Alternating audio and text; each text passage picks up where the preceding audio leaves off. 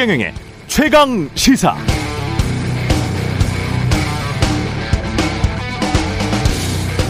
네, 이번 주 가장 눈에 띄었던 뉴스들. 경찰 김혜경 법인카드 의혹 관련 경기도청 압수수색. 후드 티에 슬리퍼 김건희 여사 경찰견 안고 미소.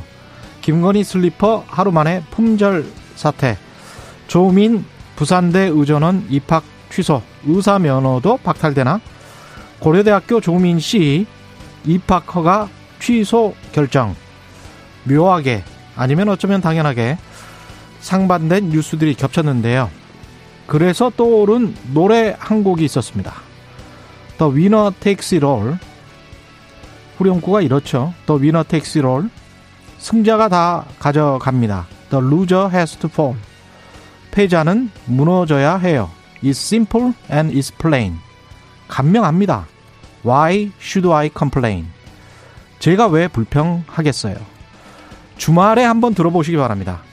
이따 끝날 때 클로징으로도 약간 들으실 수 있을 것 같습니다. 참고로 프랑스 사르코지 대통령 부인 카를라 브루니가 부른 노래 좋습니다.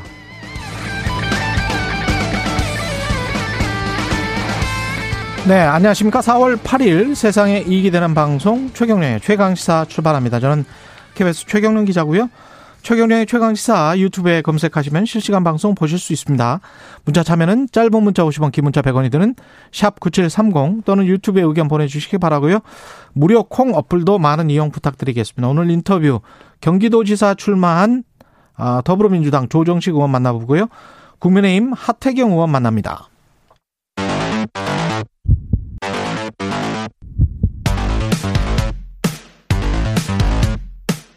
오늘 아침 가장 뜨거운 뉴스 뉴스 unboxing 네, 뉴스 unboxing 시작합니다. 민동기 기자, 김민아 평론가 나와 있습니다. 안녕하십니까? 안녕하세요. 예. 이따 뉴, 저, 음악까지 다 듣고 가시려면은 8시 57분까지 여기 계시다가 한 56분부터 있으니까. 아, 이동하면서 들어도 예, 됩니다. 이동하면서 들으셔도 되고요. 네. 아주 알찬 프로그램이에요. 네, 좋은 노래도 이렇게 소개해주고 네, 영어로 된 노래입니다. 아이고 네. 아바 노래도 좋습니다. 아바 노래도 좋잖아요. 네네. 네. 근데 최근에 제가 발견한 이 노래도 좋아요. 아. 카를라 브루니 노래도 한번 들어보시기 네. 바랍니다. 한덕수 어, 총리 후보 연이어서 뉴스가 많이 나오네요. 오늘은 경향신문의 단독 보도입니까? 그 한덕수 후보자 소유의 자택에 수억의 월세를 선지급하고 입주했던 기업이 미국의 통신업체 AT&T지 않습니까? 예. 근데 한국 시장에 진출하면서 정부로부터 특혜를 받아서 당시 국내 기업들이 강하게 반발했다는 그런 내용인데요. 음. 문제는 특혜 논란이 집중된 93년이 한덕수 후보자가 청와대 통상산업비서관으로 근무하던 시기였는데 예. 이 시기 AT&T가 한 후보자의 서울 신문로 주택을 임차해 있던 시기와 겹친다는 겁니다. 아, 그렇군요. 그래서 조금 이상하다는 그런 건데요. 사실 AT&T 같은 경우에는 87년 10월 자회사를 통해서 국내 법인을 설립을 했고요. 이후 AT&T 미국 본사가 한국, 일본, 대만 소재 전화기 제조업체 12곳을 덤핑 혐의로 제소를 했고 이때 통신시장 개방, 통신시장 개방 압력이 굉장히 거세였던 그런 시기였거든요. 예. 근데 문제는 93년 2월 김영삼 정부가 출범을 하면서 3월에 이 한 후보자가 청와대 통상산업 비서관에 발탁이 되는데 이때 한미 양국이 AT&T의 국내 조달 시장 참여 허용을 두고 굉장히 협상을 벌이던 시기였습니다. 결국에는 우리 정부가 미국 측 요구를 대부분 수용하기로 하면서 타결이 됐는데 혹시 이게 이제 특혜 시비와 관련해서 한 후보자의 어, 이, 이 자택, 이 문제가 음. 영향을 미친 것 아니냐라는 그런 취지의 의혹 제기고요. 아, 경향신문의 보도는 그렇습니다. 이 경향신문 보도에 대해서 인사청문 준비단 관계자가 이렇게 해명을 하고 있습니다. 외국인 임대 전문 부동산에 월세 계약을 일이 맺고 한덕수 후보자는 임차인이 누군지 나중에야 알았다고 한다. 당시 AT&T 특혜 의혹과 한덕수 후보자를 연관 짓는 것은 과도한 해석이다. 이렇게 음. 해명을 했습니다. 그러니까 이 시기가 이제 90년대 어, 중반부터 이제 후반까지 넘어가는 그 시기인데 뭐 익히 아시겠지만은 80년대 후반부터 이제 90년대 후반까지 계속 이제 어 90년대 후반에 뭡니까 2000년대 중반까지 계속 미국은 어쨌든 시장 개방이나 이런 것들을 어, 동아시아 국가들한테 이제 계속 압박을 하는 그런 시기를 보낸 거 아니겠습니까? 뭐 우루과이 예. 라운드부터 난리였죠. 예, 그리고 네. 뭐 어, 그러니까 85년에 플라자 합의 이후에는 계속 이제 동아시아 시장에 대해서 그런 태도였는데 어, 이게 이때는 한덕수 후보자가 어쨌든 간에 어느 자리에 있었든 뭐 청와대에도 있었고, 통상산업부에도 있었고 했는데 어쨌든 통상 관료였단 말이죠. 그렇다라는 점에서 어, 이게 이제 구체적으로 무슨 어떤 행위가 추가로 뭐 드러나면은 이게 뭐 굉장히 중요한 문제가 되겠는데 아직까지는 그런 게 없으니까 이제 어떤 뭐 낙마 사유다라고 얘기하기는 어려운 부분이 있어도 어쨌든 이제 잘한 처신이었느냐는 논란이 있을 수 있고요. 그 다음에 이거 외에도 JTBC 보도를 보면은 어, 이 부동산에 이제 이 집을 내놓을 때 예를 들면 이제 종로구에 있으면 종로구에 있는 부동산에 이제 내놓는 게 일반적이지 않느냐라는 예. 건데 용산에 있는 이제 지금 말씀하신 외국인을 대상으로 하는 임대를 주로 이제 주선하는 그러한 이제 업체에 내놓은 것도 어 적극적인 의사를 가지고 이제 한 행위 아니냐 이렇게 이제 해석을 하고 있는 것 같아요 JTBC의 경우에도 그래서 이런 것들을 좀 종합을 할 때는 한덕수 후보자가 통상 관료의 입장에서 어, 그리고 시장 개방 압력이나 이런 것들이 다각도로 진행되고 있는 그러한 상황 속에서 특히 외국 이 법인의 이제 이 집을 임대하려고 한 그 행위 자체는 어쨌든 잘한 처신은 아니지 않느냐 여러 가지 시대적 배경을 감안하더라도 그런 지적은 뭐 불가피한 상황이라고 봅니다. 이게 본인은 임차인이 누군지 나중에 알았다 이렇게 이제 지금 말하고 있는 것이고, 네. 근데 그거는 이제 본인 양심 문제니까 저희가 이제 알 수가 없는 것이고, 저는 비슷하다고 봐요. 과거에 어, 문재인 정부 때 조국 전 장관 제가 오프닝에서도 이야기했습니다만은 사모펀드 관련해서 어, 처음 불거졌을 때 제가 그때는 경제쇼 MC였는데 그때 오프닝으로 비판을 한 적이 있거든요. 사모펀드를 들어가는 것 자체는 이게 예, 불찰인 것 같다. 론스타를 떠올리게 하고 민정수석 될 사람이 민정수석이었죠 그 당시에 민정수석이 이거 들어가는 거는 좀 아닌 것 같다. 그렇게 이야기를 했는데 오비락 생각이 많이 나지 않습니까? 이거는 본인의 양심의 문제고 본인이 실제로 이제 사모펀드에 뭐 어떤 압력을 형사하고 그런 적은 없다는 게 이제 판결 결과 다 나왔잖아요. 그렇죠. 하지만 이제 한덕수 이 장관 총리 후보자도 저도 비슷할 거라고 봐요. 근데 이제 공직자들은 이런 것들은 세밀히 좀 챙겨봤어야죠. 그렇죠. 그렇지 않습니까? 음, 음. 그리고 예. 이게 이제 언론이 예. 처음에 이제 한덕수 후보자가 뭐 아 이래 행정의 달인이고 처세가 굉장히 뛰어난 사람이고 자기 음. 관리가 철저했다. 이렇게 이제 인수위와 윤석열 당선인 측이 이렇게 설명을 하면 예. 처음에 언론이 아 그렇겠다라고 음. 하고서 이제 좀 취재를 소극적으로 하는데 이런 게 나오기 시작하면 이제 적극적으로 이제 좀 자세가 전환이 되는 거거든요. 왜냐하면은 90년대에도 사실 이런 처신이 지금 말씀하신 대로 오비 일학이다라는 음. 이제 맥락이 있을 수가 있겠는데 그렇죠. 그 이후의 삶 그리고 특히 퇴임 이후의 삶은 그러면은 어, 더 아니했을 수도 있는 거기 때문에 그렇습니다. 언론의 관심이 또 집중이 되고 막 이런 상황이에요 지금이 예. 그렇다고 하면은 이 국면에서 어쨌든 이 어떤 이 핵심적인 고리들이 뭐 나오거나 하지 않, 으면 논란을 안고서 총리가 될 가능성이 크다고 저는 생각을 하는데 논란을 음. 아는 상태에서 그렇죠. 그렇다면 이 의혹에 대해서 어떻게 해명하고 설명하는가가 이제 관건인 것이죠. 어떤 음. 태도의 문제에서 예. 그리고 윤석열 당선인과 이좀 지금 국민의힘도 어쨌든 이분이 안정을 기하기 위해서 그리고 이런 인사청문회 통과의 어떤 가능성을 높이기 위해서 과거의 인물, 특히 2007년에 총리를 했던 인물을 다시 이제 2022년에 다시 총리로 어 하겠다라고 이제 한 것에 가까운 상황이 됐는데 그러한 이제 선택이나 인사가 이제 성공한 어떤 그런 결과를 가져오는 것이냐는 어 평가할 대목이라고 생각합니다. 예. 그리고 재산과 관련해서도 계속 지금 뭐가 나오고 있습니까? 그러니까 한덕수 후보자의 인사청문 요청안이 어제 국회에 제출이 됐거든요. 예. 근데 첨부된 증빙 자료를 보니까 음. 한덕수 후보자 재산 규모가 82억 5,937만 원이었고요. 예. 어, 본인 재산이 58억 9,212만 원, 배우자 재산이 23억 6,725만 원이었는데 공직을 떠난 지 10년 만에 재산이 42억 가량 늘어난 것으로 일단 파악이 됐고요. 예. 조금 특징적인 게 이번에 신고된 한독수 후보자 재산의 62%가 예금이었습니다. 음. 한 후보자 본인이 32억 4,990만 원, 아, 4,999만 원, 배우자가 19억 448만 원 등으로 예금으로만 51억 5,447만 원을 보유를 했는데요. 예금으로만 51억? 그렇습니다. 예금만 51억이라는 거고요. 10년 전보다 26억 2,058만 원 늘어난 그런 규모입니다. 언론들의 해석을 보니까 공직에서 물러난 이후에 김앤장 법률사무소 등지에서 일하면서 고액 연봉을 받지 않았습니까? 예. 이게 좀 반영이 되지 않았느냐 이렇게 해석을 하고 있습니다. 돈이 많으세요. 네. 어 깜짝 놀랐습니다. 저는 예금이 51억이라는 걸 보고. 음. 네. 제 통장하고는 상당히 비교가 되는 액수입니다. 아, 많은 분들이 그렇게 생각할 겁니다. 예. 네. 알뜰하시네요. 네.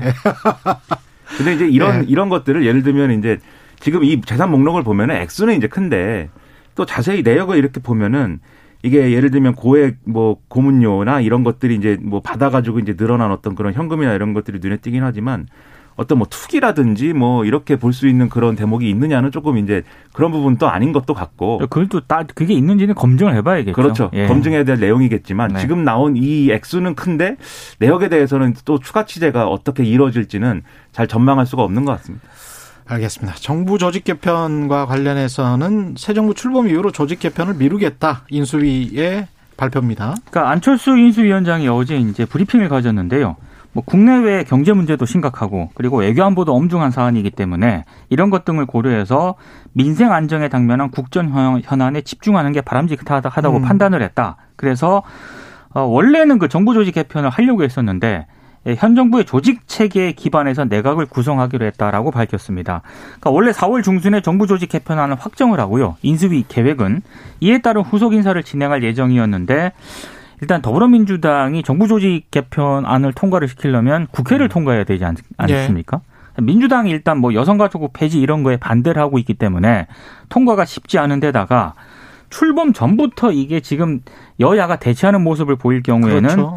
국민들이 안 좋게 보거든요. 음. 아마 이런 점들을 고려를 한 것으로 보이는데 에, 여기서 이제 또 특징적인 게 여성가족부 장관 역시 이번 내각 명단에 포함될 가능성이 높아졌다는 겁니다. 일단 추경호 의원이 인수위 기획, 기획조정분과 간사인데 어제 기자들이 당연히 질문을 했겠죠. 그러면 여가부 폐지 공약을 원점으로 돌리는 거냐 이렇게 물으니까 공약은 유효한데 이 공약을 어떤 식으로 정부 조직 개편에 담아야 할 것인지는 여러 견해가 있기 때문에 음. 이걸 그대로 밀어붙일 사안은 아니다. 이렇게 얘기를 했거든요. 예. 근데 지금 이게 좀 일단 뭐 공약은 예전 그대로 유지하겠다는 그런 입장인데 그러면 일부 부처는 통폐합하겠다는 이야기잖아요. 그렇죠. 그러니까 이게 예. 나중에 혼선을 빚지 않을까 뭐 음. 이런 우려도 지금 제기가 되고 있는 상황입니다. 근데 이게 어쨌든 이게 예를 들면은 어 통상 기능을 뭐 외교부가 가지는 거냐 산업부가 가지는 거냐 뭐 이런 논란들이 있지 않습니까? 그렇죠. 이런 거는 어쨌든 새 정부가 자신의 어떤 국정 철학이나 기조를 반영해 가지고 짜는 것이기 때문에 아무리 민주당이 다수 의석을 가지고 있다 하더라도 그냥 마냥 반대할 수는 없는 거죠 사실 그잘 논의를 해 가지고 통과를 시킬 수 있는 건데 그런데 정치적 쟁점이 되는 내용이 있다 그러면은 그러면 이제 이거는 어떤 전선이 쫙 그어지게 되는 건데 그게 이제 여성가족부 폐지 문제인 겁니다. 예. 그래가지고 지금 제가 볼 때는 이 문제가 핵심이라고 저는 생각을 하고 나머지 문제는 얼마든지 이제 협의할 수 있는 내용인데 그러면 이제 이 문제가 어쨌든 의석수로 국민의힘이 밀리는 상황이다 보니까 정보조직법 개정안을 지금 발의해가지고 통과시켜야 되는데 그 전체를 지금 이제 처리할 수 있는 그런 어떤 물적 기반이 지금 없는 거잖아요. 예. 그러다 보니까 그냥 이제 지금으로서는 유지를 해야 된다라는 쪽에 기울어졌다고 보고요. 그리고 만약에 여성가족부 폐지나 대안에 대해서 국민적인 합의를 이룰 수 있는 그런 설득이 될 수 있는 그런 내용이 또 있으면 그걸 가지고 돌파할 수 있을 텐데 그런 내용도 지금 준비가 안 된 걸로 보여요. 결국 음. 여성가족부 폐지하면 어떻게 하겠다는 거냐는 지금 아직도 완벽한 대답은 안 나온 거잖아요. 근데 이제 공약을 계속 유지하겠다라고 했기 때문에 예. 근데 만약에 여성가족부 장관 명단을 발표할 거 아닙니까? 예. 그럼 그 여성가족부 장관이 여성가족부의 폐지까지 지금 어, 논의를 해야 되는 그런 상황이 될 수도 있다는 거거든요. 그러니까 이게 이게 이게 뭐 하는 건가 약간 그런 생각이 좀 들긴 합니다. 근데 이제 음. 여성가족부 폐지를 공약했기 때문에 정보조직법 개정안은 이후에 제출할 거지만 그렇죠. 지금 논의하는 내가 이 조각에 있어서 여성가족부 장관은 그래서 빼놓고 얘기하겠습니다. 이렇게 얘기하기도 좀 어려운 거 그렇죠. 아니겠습니까? 음. 그래서 이제 안철수 위원장도 새로 이제 어 장관이 되는 분이 아 여가부를 어떻게 할 것인지 그리고 어떤 대안을 마련할 것인지까지도 다 이제 논의를 할 것이다라고 얘기를 하고 있, 는데 그렇게 되면 아마도 이제 어 8월, 9월, 뭐 9월 임시 10월 임시국회 아니 10월 정기국회까지도 아마도 이 이런 이제 정보조직법 개정안이 처리되기 어려울 것이다라는 전망도 있고요. 그리고 그러면 어 기- 그렇게 하는 김에 어, 국정감사까지 마무리하고 나서 그러면 처리하자라는 얘기도 있는 것 같아요. 왜냐하면 이 음. 국정감사는 어쨌든 문재인 정권에서 했던 각 부처의 어, 이런 일이나 이런 것들을 감사하는 그런 기관으로 만들면 그것이 또 실효적이지 않겠느냐라는 판단을 국민의힘 일부에서 하는 것 같아서 예. 그래서 당분간은 아마 어, 유지가 되는 상황이 계속 이어질 것 이어지지 않겠는가 이렇게 생각이, 생각이 됩니다.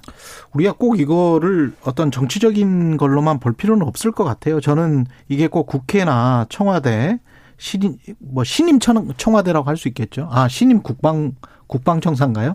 하여간 집무실 예 네. 집무실 새 정부라고 예, 해주시죠. 새 정부 새 정부와 국회만의 긴장 관계나 어떤 어 갈등이 아니고 관료들의 저항이 상당히 많이 있을 것이다. 그리고 인수위가 그거를 분명히 느꼈을 것이고 18개 부처로 지금 시작을 한다는 거 아닙니까? 그러면 그렇죠. 인수위 입장에서는 일단 부처를 통폐합한다는 거는 자리가 없어지는 거잖아요.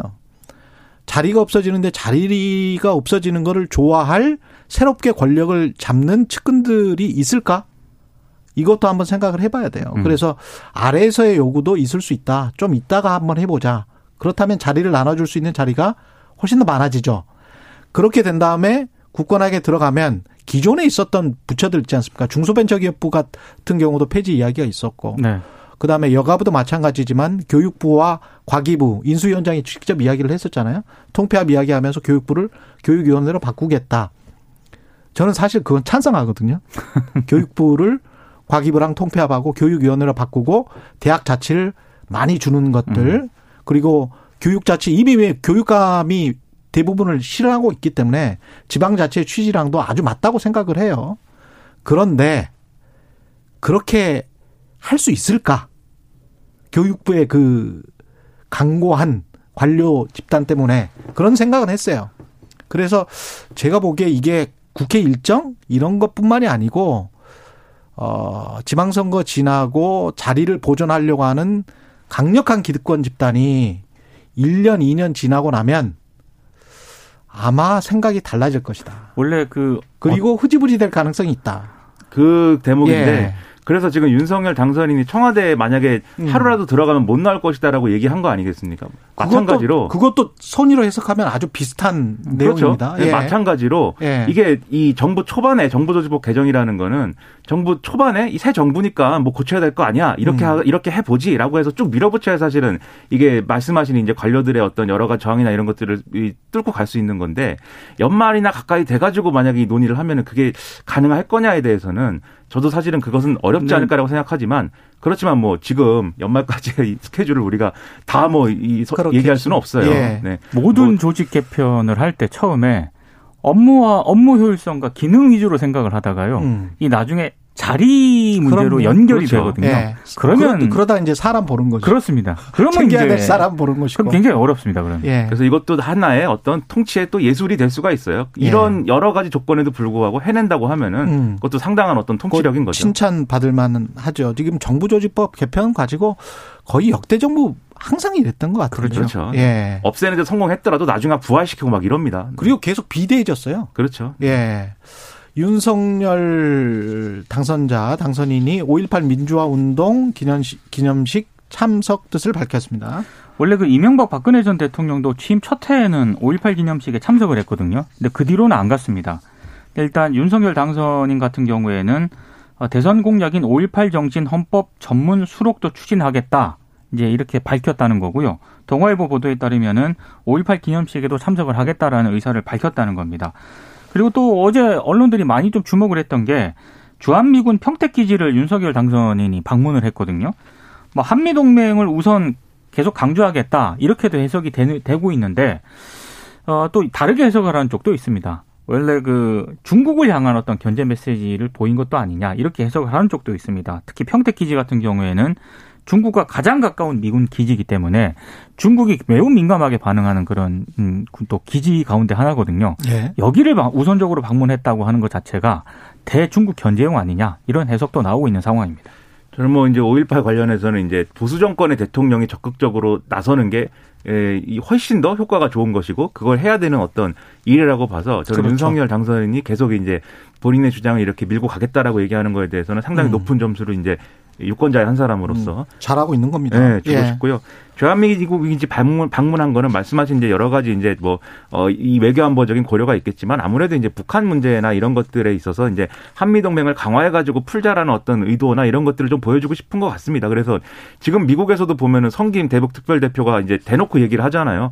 어 북한이 핵실험을 할 것 같고 미사일 발사 시험도 할 것 같은데 어 우리는 모든 수단에 대응할 수 있다. 이렇게 얘기를 하는데 지난번에 우크라이나를 러시아가 침공할 때도 바이든 행정부가 보면은 계속 이 어, 침공할 것이다. 어, 계속 얘기를 하면서 김을 빼는 전략을 쓰잖아요. 지금 미국도 그렇게 이 북한 문제에 대해서 미국이 그렇게 접근하고 있는 것 같거든요. 예. 그래서 사실 거기에 대해서 좀 장단을 맞춰주는 측면도 있는 것 같고 결국 이제 안보 문제에 있어서는 북한 변수를 가장 최우선으로 고려하는 그런 상황이라고 봐야 되겠죠. 음.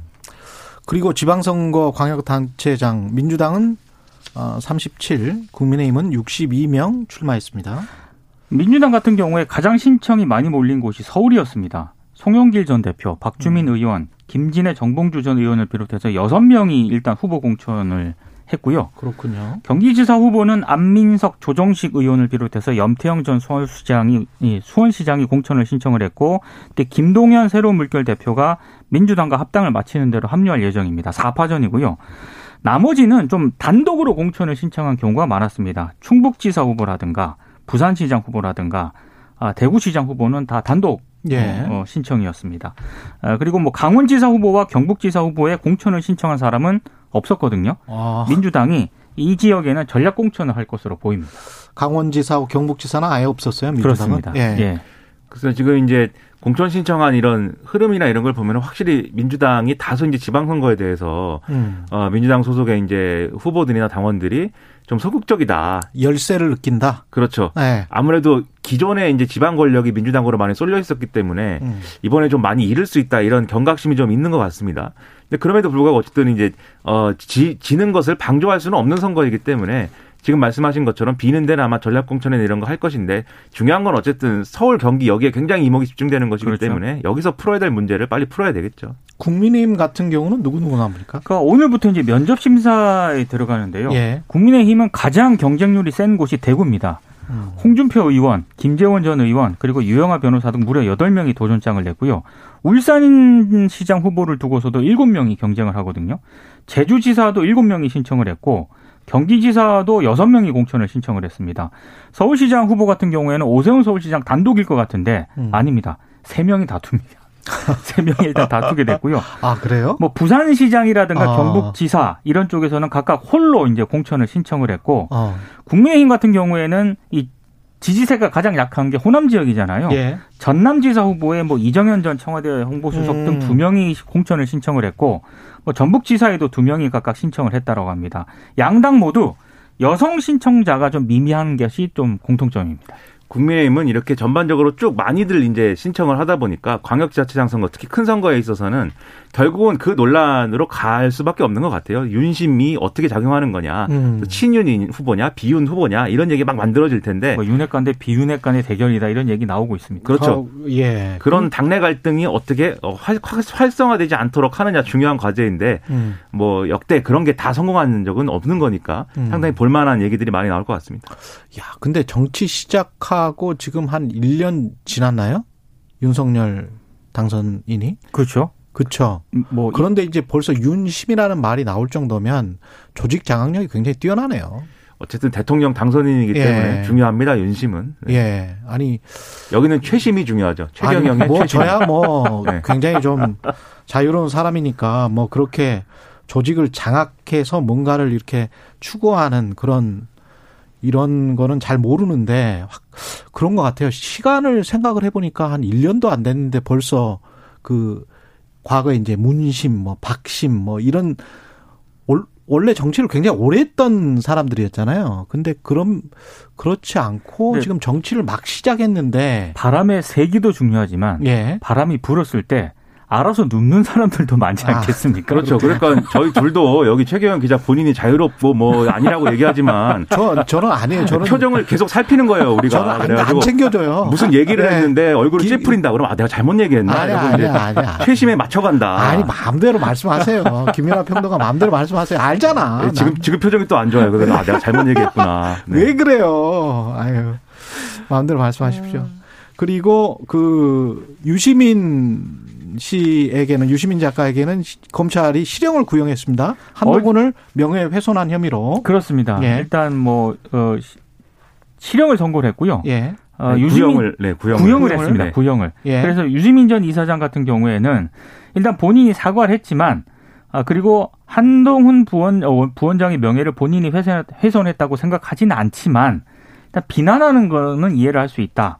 근데 형사 법정에 세운 검찰에 대해서는 유감이다. 이렇게 입장을 어제 밝히기도 했습니다. 음. 이 문제도 이 문제는 재판의 과정이니까 어쨌든 구형을 1년을 했으면은 구형 1년. 그렇습니다. 예. 판사가 판단해 가지고 아마 뭐 어떻게 판단할지 모르겠지만 음. 실질적으로 이제 좀 어, 실형을 살아야 되는 뭐 그런 결과는 나오지 않을 걸로 예상을 할 수가 있겠고요. 명예훼손이니까요. 그렇죠. 예. 그래서 일정 정도의 법적 책임을 지는 수준에서 이제 끝나지 않을까 생각이 되는데 음. 다만 이제 이 문제가 결국은 한동훈 검사의 무슨 뭐 앞으로 뭘 어떤 역할을 맡는 것이냐 뭐 이런 얘기들과 다 사실은 연결이 돼 있는 문제 잖아요. 예. 근데 한동훈 검사가 이 최근에 이제 검언유착 관련돼서 이제 무혐의 처분도 나고 했는데 저는 음. 그런 과정에 대해서도 이제 어 지난번에도 말씀드렸다시피 무혐의 처분 더 빨리 했어야 됐다라고 보는 입장이지만 음. 한동훈 검사 그 직후에 이제 언론에 낸 입장을 보면은 음. 굉장히 기세가 등등합니다. 그래가지고 지금 유시민 이 이사장 이 전 이사장과 그다음에 심지어 박범계 장관까지 포함해가지고 추미애 박범계 장관, 장관 까지 책임을 묻겠다 막 이렇게 얘기를 하는데 예. 이거는 제가 볼 때는 아무한테도 도움이 안 되는 그런 또 태도거든요. 검찰에도 도움이 안 되고 윤석열 당선인에게도 도움이 안 됩니다. 이런 상황들이 계속 정치적으로 힘을 막 얻고 막 눈덩이처럼 굴러가는 거에 대해서 예. 윤석열 당선인이 지금 굉장히 지금 이 뭐라고 할까요? 메스를 잘 들이대야 되는 상황이라는 걸 명심해야 됩니다. 여기서 구조적으로 법적으로 봤을 때 명예훼손이 형사적으로 처벌되는 나라가 OECD 국가 중에서 한 두 개 나라 정도밖에 없었잖아요. 맞습니다. 예. 예. 그리고 한국은 아직까지도 그런 나라 중에 하나고 명예훼손을 형사적으로 처벌한다. 이거는 저는 늘 그랬지만 반대입니다. 사실 적시에 대해서 예. 네. 저도 이거는- 반대입니다. 이거는 언론 자유의 심대한 침해이기 때문에 민사적으로 그냥 알아서 그렇습니다. 그냥 예. 두 분들끼리 알아서 하시는 게 가장 자유민주주의 국가에서는 어울릴 것 같습니다. 이건 좀 다시 한번 생각을 해보시고요. 네. 뉴스 언박싱 민동기 기자 김민아 평론가였습니다. 고맙습니다. 고맙습니다. KBS 1라디오 최경영의 최강시사 듣고 계신 지금 시각 8시 47분으로 향하고 있습니다. 오늘 하루 이슈의 중심. 당신의 아침을 책임지는 직격 인터뷰. 여러분은 지금 KBS 1라디오 최경영의 최강 시사와 함께하고 계십니다. 네, 가습기 살균제 집단 피해 발생 이게 벌써 11년 지났는데요. 이제야 피해 구제를 위한 최종 조정안이 마련됐다고 합니다. 근데 피해 지원금을 부담해야 하는 업체들이 조정안을 거부하면서 무산 위기에 놓였다고 하네요. 어떤 상황인지 환경보호 시민센터의 최애영 어, 소장님, 최애영 소장님 어, 전화 연결돼 있습니다. 안녕하세요. 네, 안녕하십니까. 예, 이게 조정안은 어떤 과정을 거쳐서 마련된 겁니까, 원래? 예, 조정안이라는 건 그 법적인 강제적인 어떤 그런 기구가 아닙니다. 아, 어, 작년에 예, 2021년 8월 31일이 이제 이 사건이 알려진 지 10년이 되는 날인데 예, 예, 10년째 그 피해 대책이 나오지 않으니까 예, 예, 피해자 단체와 가해 기업들이 이제 일종의 협상 테이블을 마련을 한 거예요. 예, 근데 이제 직접 협상을 못 하니까 양쪽이 추천한 전문가들로 이제 조정위원회를 구성하고 그분들이 6개월에 걸쳐서 양측의 입장을 듣고 뭐 피해자들이 어느 정도 이 정도면 그래도 좀 수용할 수 있지 않겠나 그리고 기업들도 이 정도의 책임은 져야 되지 않겠나 하는 수준의 안을 만든 겁니다. 아, 민간 예. 차원의 조정안이군요. 그렇습니다. 예. 그렇지만 뭐 조정위원장은 또 환경부 장관이 추천을 해서 어, 왜냐하면 이제 이게 어- 피해 구제법에 의해서 구제 인정된 사람들이 누구고 하는 어- 그런 정보를 정부로부터 받아야 되거든요. 그렇죠, 그렇죠. 뭐 약간은 정부가 좀 관여를 했다고 할까요? 뭐 이제 그런 건데 음. 전적으로 어, 민간 차원의 일종의 뭐 사적 기구라는 표현도 있고 사회적 합의 뭐 이런 표현도 것 그러네요. 예. 충분히 공적인 성격이 있고 조정 안에는 어떤 지원 내용들이 들어가 있습니까? 그러면 네, 뭐 사망자도 있고 또 어린이 피해자부터 아주 중증 피해자 지금도 병원에 계신 분 다양한 피해자가 있기 때문에 예. 상당히 쉽지 않은 그런 내용들이긴 한데요. 예, 예, 그 조정이기 때문에 배보상이란 말을 안 씁니다. 음. 그 지원금 뭐 이런 식으로 쓰는데 예. 보통은 이제 배- 정식 배보상은 형사 책임을 지고 민사적인 차원에서 이제 이렇게 되는데 예. 그래서 여기에는 뭐 정신적인 위자료나 경제적인 어떤 피해에 대한 배상 이런 것들은 거의 없고 예. 예 순수하게 의료비, 의료비. 그렇죠 신체적인 피해와 그 다음에 이제 예, 그 생활비를 약간 지원하는 아주 어려운 경우에 예. 이제 그렇게 포함이 돼 있어서 예.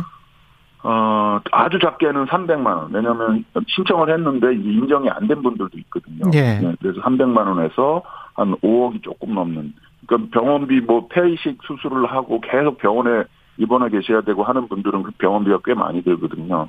그래서 그분들은 5억이 조금 넘는 사망자의 경우는 2억에서 4억 이 정도 수준입니다. 5억이 조금 넘는 거 그런 경우는 이제 어린 아이 같은 경우입니까? 그렇죠. 나이가 어, 어리고 예. 또 평생 평생 병원을 다녀야 하고 하는 그렇죠. 그런 조건을 좀 고려하면 그렇죠.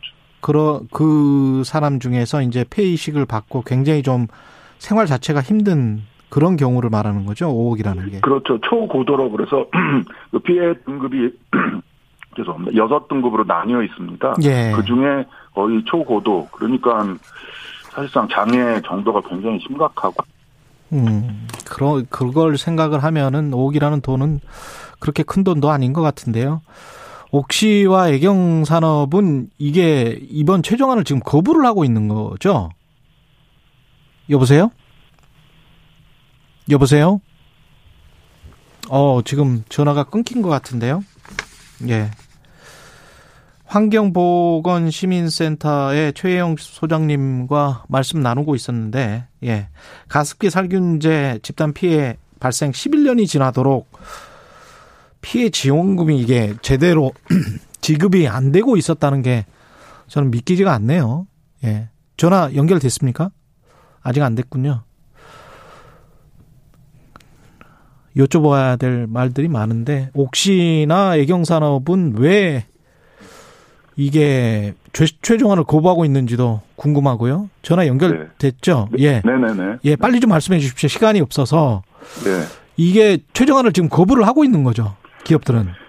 어, 모두 다 거부하는 건 아니고요. 모두 아홉 개의 기업이 있는데 예. 그중에 두 개 기업이 에, 거부를 합니다. 옥시하고 음. 애경인데 문제는 이 기업들이 두 개 기업이 가장 많이 판매를 그렇죠. 했고 피해자도 많고 부- 어, 분담금도 60% 이상으로 가장 많습니다. 이들이 빠지면 얘기가 안 됩니다. 이들이 내야 될 액수가 5,600억. 그렇죠. 옥시가 전체의 50%가 넘으니까 5천억 되고 애경이 한 6.4% 되니까 한 700억 정도 됩니다. 이게 민간 조정이라서 강제할 수 있는 방법은 없습니까? 없습니다. 예. 피해자들도 동의를 해야 하고 기업들도 동의를 해야 합의가 이루어지는 그런 거고요. 그래서 끝까지 조정을 시도를 어, 해봐야 하는 상황이고 만약에 끝까지 안 된다면 어, 지금 피해 구제법이 있습니다. 거기에 이 조정안의 내용을 담아서 법으로 하기 때문에 이제 강제로 기업들이 내도록 하는 그런 수단이 있는데 음, 쉽지 않은 길이에요. 그래서 지금 그렇겠죠. 어렵더라도 조정을 끝까지 시도를 해봐야 된다고 봅니다. 그러니까 옥시나 애경은 너무 많다 액수가 뭐 이런 건가요? 많다고 주장을 하는데 예. 사실 지금 옥시 제품만 쓴 사람이 3,800명이에요. 음. 애경도 1,000명이 넘고 예. 그분들에 대해서 책임을 지는 것이고 에, N수로 나누면은 뭐 평균 1억이 조금 넘는 수준입니다. 사실상 그렇죠. 배부상이라고 할 수도 없는 그런 음. 어 액수인데 그것도 책임을 못 지겠다고 하니 굉장히 무책임한 거죠. 마지막으로 정부 차원에서 어떻게 해볼 수 있는 방법은 없을까요? 정부 차원에서도 그 이제 환경부 장관이 위원장을 추천했기 때문에 예. 예, 환경부에서 위원장을 통하든 직접 하든 음. 기업들과 피해자들 만나서 원만한 합의와 조정을 계속 좀 촉구를 하고 정부가 할 수 있는 일도 무엇인지 좀 알아보고 그렇게 해야 될 것 같고 음. 새로운 정부도 어, 이런 또 관심을 가져야. 된다고 봅니다. 예. 환경보건 시민센터의 최영 소장님이었습니다. 고맙습니다. 감사합니다.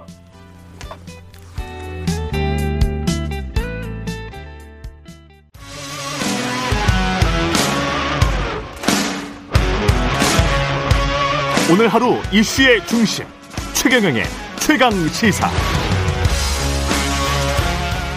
네, 달아오르고 있는 6일 지방선거 출사표 던진 후보들 릴레이로 만나고 있는데 오늘은 경기도지사 아, 도준장 내민 더불어민주당 오선 중진 의원입니다. 조정식 의원님 나오셨습니다. 안녕하세요. 네, 안녕하십니까. 조정식입니다. 예. 경기 이제 시흥에서 오선을 하셨고 네네. 그래서 이제 경기도지사 어떻게 보면 지역구를 다시 이제 확장시킨 겁니다. 네. 네. 예. 네. 출마의 변부터 좀 여쭙겠습니다. 네, 이번 그 경기도지사 선거는 그 예전에 여느 그 지방선거와는 좀 의미가 남다르다고 생각을 합니다. 예. 그첫 번째는 그 대통령 선거에 바로 치러지면서 음. 지금 윤석열 정부가 보이고 있는 독주와 불통, 어, 그리고 또 표적 수사, 음. 이러한 것들을 엄중하고 엄중하게 경고하고 견제해야 되는 선거이고요. 예. 예, 정권 초기에 아, 이것을 엄중 경고하지 않으면 음. 앞으로 5년 동안 어떤 일이 벌어질지 모르겠다는 생각이 듭니다. 음. 그리고 두 번째는 그 경기도는 그 이재명 지사의 상징성이 녹아 있는 곳인데요. 예. 그 이재명 지사의 가치와 철학, 그 성과와 업적을 계승 발전해서 경기도를 정치 1번지 그리고 경제 1번지로 만들어야 되는 선거라고 아, 생각을 합니다. 음. 그 저는 경기도 시흥에서 오선 국회의원 하면서 예. 어, 지난 20년 동안 그 민주당의 가치와 정신을 지켜온 사람이고요. 그것도 제 별명이 여의도 정책통입니다. 아, 아, 네, 그, 뭐 정책위장, 국토교통위원장 등의 그 중요한 직책들을 음. 거치면서 음. 국정 전반을 제가 다뤄본 유능함이 있고, 어, 앞으로 그 거대한 경기도를 이끌 준비된 도시사다. 이런 말씀을 드리고 싶고요. 어, 그, 그리고 또한 예. 그 제가 이재명 경기지사 지사 당선되셨을 때 음. 어, 제가 경기도 인수위원장을 맡아서 같이 일을 했었어요. 예. 이제 그런 점에서 그 이재명 지사의 성과와 업적을 계승 발전시킬 적임자가 어, 저라고 말씀을 드립니다. 예. 그 표적 수사 폭주와 불통 그걸 이제 첫 번째 이유로 들었습니다. 그래서 네네. 견제를 해야 되겠다. 표적 수사는 검찰의 표적 수사는 어떤 걸 말씀하시는 거죠? 그 얼마 전에 그 문재인 정부 산업통상자원부에 대한 예. 그 전격 압수수색이 있었습니다. 예. 네, 그리고 그 다음에 그 경찰의 경기도청 압수수색이 있었고요. 예. 또 뿐만 아니라 최근에는 그 윤석열 당선자의 최측근으로 불리는 한동훈 검사장에 대한 무혐의와 또 바로 이어서 그 유시민 이사장에 대한 정치 보복 그 구형이 있었어요. 1년 구형? 네. 예. 징역 1년을 구형을 했죠. 음. 저도 깜짝 놀랐습니다만 이 특히나 한동훈 검사장에 대한 그 무혐의는 지난 2년간 검언 유착 사건으로 검찰에 질질 끌다가 이제 무혐의 처벌을 한 거거든요. 정권이 네. 바뀌자마자. 그래서 전형적인 검찰식의 내로남불이다. 그리고 제 식구 감싸기 또 그리고 실세에 대한 눈치 보기 아니겠는가 이렇게 말씀을 드리고요. 특히 한동훈 검사장의 핸드폰 비번, 음. 어, 그거 버티기에 검찰이 져준 것이다. 음. 정권이 바뀌자마자 무혐의 처분했다고 생각을 합니다. 어, 만약에 조국 전 장관이었다면은 검찰이 그렇게 했겠나? 어, 검찰은 조국의 일가족까지 샅샅이 파헤쳐서 딸의 인생까지 무너뜨리지 않았습니까? 음. 어, 그리고 또한 그 한동훈 검사장이 무혐의 처분되지마자 곧바로 기다렸다는 듯이 유시민 이사장에 대해서 징역 1년을 구형을 했어요. 그 저는 이건 전형적인 정치 보복이라고 생각을 합니다. 음. 그래서 지난 대선 때부터 그 검찰공화국에 는 많은 우려가 있었는데 말 그대로 있는 죄는 덮고 그리고 없는 죄는 만드는 검찰공화국의 지금 실체가 지금 음. 그대로 드러나고 있다. 지금 이렇게 생각을 하고 있습니다. 있는 죄는 덮었다. 그 있는 죄는 어떤 죄를 말씀하시는 그 예컨대 예. 과연 검찰이 그 한동훈 검사장의 그 핸드폰 비번을 풀기 위해서 예. 모든 노력을 다했는지 의문이에요. 음. 지난 2년 동안. 예. 네, 그리고 특히나 이제 대선 때 가장 큰 그, 그 이슈가 됐던 게 이제 본부장 비리였었습니다. 예. 어, 특히 이제 김건희 씨의 도이치모터스 주가 조작 의혹. 음. 그에 대해서는 지금 검찰이 수사를 대선 이후에 아무런 움직임이 없어요. 예. 그 김건희 씨는 대선 전에 그 검찰로부터 소환 통보까지 받았었거든요. 어. 네, 근데 이것을 불응을 했습니다. 예. 그럼 당연히 검찰의 지금까지 수사 방식으로 보면은 바로 이제 강제 소환 수사에 나서야 돼요. 음. 네. 근데 이런 부분들은 다 그대로 놔두고 어, 그 다음에 문재인 정부와 그 다음에 이재명 고문, 그리고 또 유시민 이사장, 아, 이런 등등에 대해서 말 그대로 이 핀셋, 그 표적 수사를 음. 하고 있다. 이렇게 볼 수밖에 없습니다. 이 폭주와 불통은 뭘 말씀하시는 거죠? 대표적으로 예. 그 지난 20일 동안 그 윤석열 정부가 보여온 그 행태를 보면 그 청와대 용산 이전. 음. 네, 이거는 말 그대로 청와대는 국가 사업 아닙니까? 예. 그리고 청와대가 윤석열 당선자의 개인 집이 아닙니다. 음. 아, 이건 국가의 역사와 주당하고 저희들의 쭉 그 여러 가지 상징적으로 담겨 있는 곳인데 이런 부분들에 대해서 충분한 로드맵도 없이 아직 정권 출범하기도 전에 예. 그 국민의 동의도 구하지 않고 그냥 밀어붙이고 있어요. 음. 어, 그리고 또한 그 다음에 이제 바로 들어간 게 그 검찰의 그 산업통상자원부 전격적 압수수색 음. 이런 등등 문재인 정부가 했던 모든 정책들을 가지고 뒤집게 하는 것만 하고 있습니다. 예. 아, 그래서 이에 대한 국민적 우려와 저희 더불어민주당의 우려가 대단히 큰, 큰 거죠. 네. 예. 그 더불어민주당 안에서 경기도지사 지금 후보로 나온 분들 많은데 네네. 다른 분들 어떻게 평가를 하시는지도 좀 궁금하네요. 네, 그, 예, 김동연 전 부총리도 있, 네네. 을것 같고, 예, 안민석 의원도 있고, 예. 지금 저를 포함해서 이제 네 명, 네 예. 분이, 네 분이 일단 그 아마 이제 경쟁을 하게 될 것으로 보이는데요. 예, 그 상대 후보에 대해서 제가 지금 뭐라고 네, 그 부분을 뭐 언급하는 거는 예. 적절치 않고 앞으로 이제 경선 레이스가 본격화되면 음, 본격적인 역량과 자질 검증이 있을 거라고 봅니다. 예, 어, 다만 이제 김동연 그 대표에 대해서는 어, 그동안은 이제 서울 지역이 지금 인물난을 겪고 있기 때문에 음, 어, 서울에 출마해야 된다는 의견들이 많았었어요. 예, 어, 그런 점에서 보면 그 좀 선당 후사의 정신이 좀 아쉽다. 어, 네, 그런 말씀을 좀 드리고 싶고요. 예, 어, 그리고 무엇보다 저는 그 당당하게 정책 경쟁, 음, 그리고 비전 경쟁, 또 자질 경쟁을 하면서 예, 어, 제가 왜 적임자인가, 아, 이런 부분들을 어, 중심으로 음. 이렇게 좀 말씀드릴 생각입니다. 네. 경선 룰에 관해서는 국민 참여 경선 이거 네네. 하자라고 주장을 하셨잖아요. 네네. 이거는 어떻게 돼 가고 있습니까?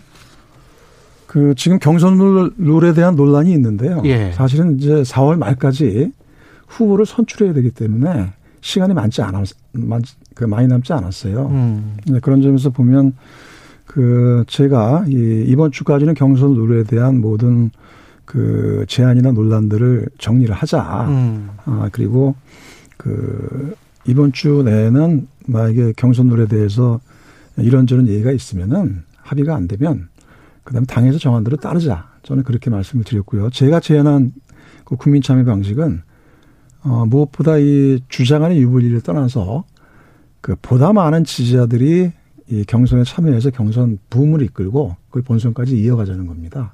그 특히나 이제 주목할 것은 지금 더불어민주당의 새로운 팬덤이 생겨나고 있어요. 예, 그러니까 대선 패배 이후에 그 신규 권리당원이 20만 명에 가까울 정도로 이렇게 육박을 하고 있습니다. 아, 이거는 옛날에 노무현 정- 대통령 이후에 처음이거든요. 예, 그 요즘 소위 말하는 이제 개딸, 음, 네, 개혁의 딸들, 또 양아들, 또 양심적 아들, 음, 또 개언니, 개혁의 언니 등 그래서 이분들이 현재 경선에 참여 자격이 없습니다. 아, 네, 권리당원이 6개월 기간 6개월 때문에. 기간 때문에 네, 네, 네. 최근에 가입했기 때문에 예, 어, 그래서 기존의 권리당원들은 그대로 투표권을 인정을 해주고 음, 또 경선에 참여하겠다는 이런 분들 정말 적극적으로 또 민주당을 지키고 그 다음에 이번 지방선거에 힘을 주겠다라는 분들에 대해서 음. 경선에 참여할 기회는 열어줘야 된다.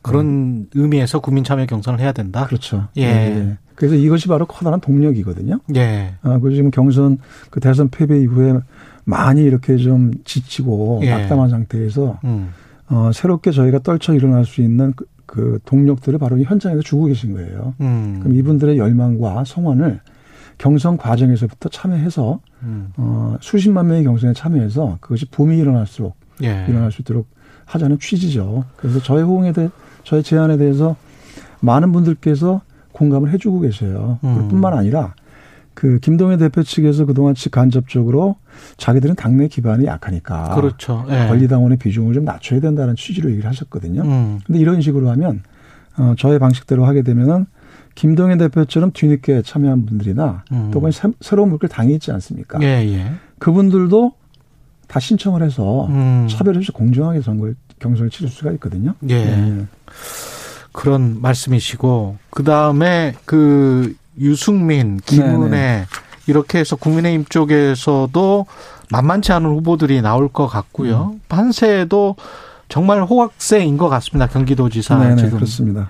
여론조사 나오는 것 보면 어떻게 상대당 후보들은 평가를 하세요? 어, 유승민 전 의원에 이어서 김은혜 의원까지 이제 등판을 음. 했어요. 예.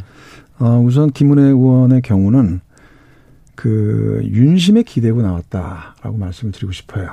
음, 음, 이른바 윤심이 작용했고 예. 그리고 사실은 그 아직은 경기도지사에 나서기에는 좀 초보 정치인 아닌가 음, 네, 그런 생각이 들고요. 그 특히나 김은혜 의원의 경기도지사 출마 얘기는 그 전에 인수위 결합 결합 전부터 나온 얘기거든요. 예.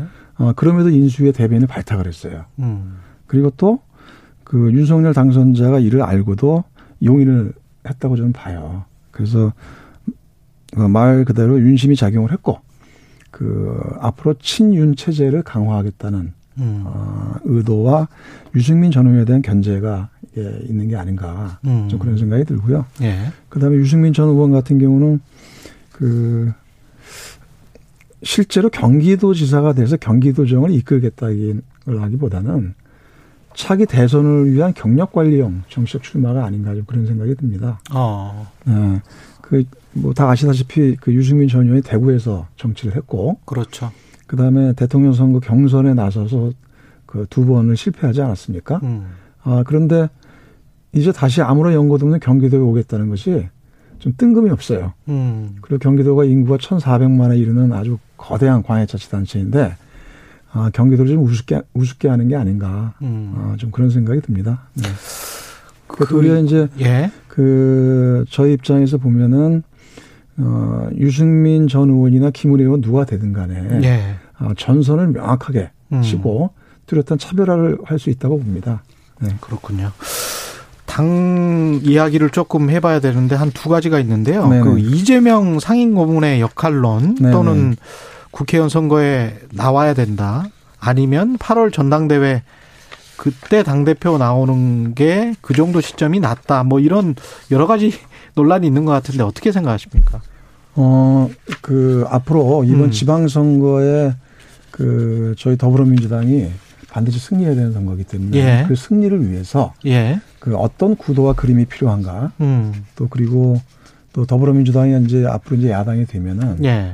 어, 강력한 민주당으로 거듭나야 되지 않겠습니까? 예. 또 그리고 지금 윤석열 정권이 보이고 있는 그런 어, 표적 수사, 핀셋 그런 보복 수사, 그러니까 이에 대해서 저희들이 강력하게 맞설 수 있는 음. 네, 이런 또 진영도 짜야 되고요. 예. 어, 그런 점에서 그 이런 여러 가지 상황들을 고려했을 때 음. 그 이재명 고문에 대한 조기 등판론, 음. 어, 이제 그런 얘기들이 지금 설득력 있게 나오고 있는 것 같습니다. 물론 예. 이제 그 보통 이제 대선 주자는 음. 대선이 끝나고 나면 좀 충분한 좀 한동안. 시간적 여유를 예. 어, 드리면서 차분하게 미래를 설계할 수 있도록 하는 게 도리예요. 음. 근데 지금의 상황들이 아, 그렇게 녹록지 않다. 음. 아, 이런 점에서 좀 배경이 되고 있다고 생각을 합니다. 그렇군요.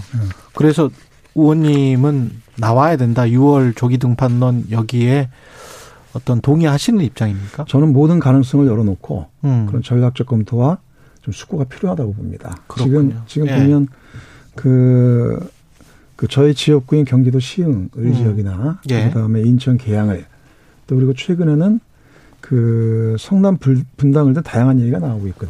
그렇잖아요. 네 네네. 그래서 아직 그 여부에 대한 판단과 결정을 지금 내릴 수는 없으나 음. 어, 이런 여러 가지 아주 복잡하고 간단치 않은 어, 전반적인 정치 상황들을 감안을 해서 음. 어, 추- 어, 앞으로 계속 좀 충분한 숙고가 필요하지 않을까 이렇게 생각을 합니다.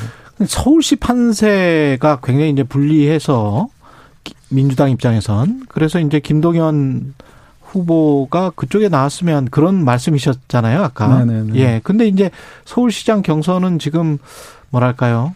경쟁이 뜨겁다라기보다는 약간 좀 복잡하죠? 예, 복잡하다는 그런 느낌이 되는데 네. 민주당 안에서는 어떻게 좀 정리가 됩니까, 이게? 어, 빨리 그 빠른 시간 내에 조속히 좀 수습을 하고 정리를 해야 된다고 생각을 합니다. 예. 그래서 그 현재 여러분들이 거론되고 있는데 예.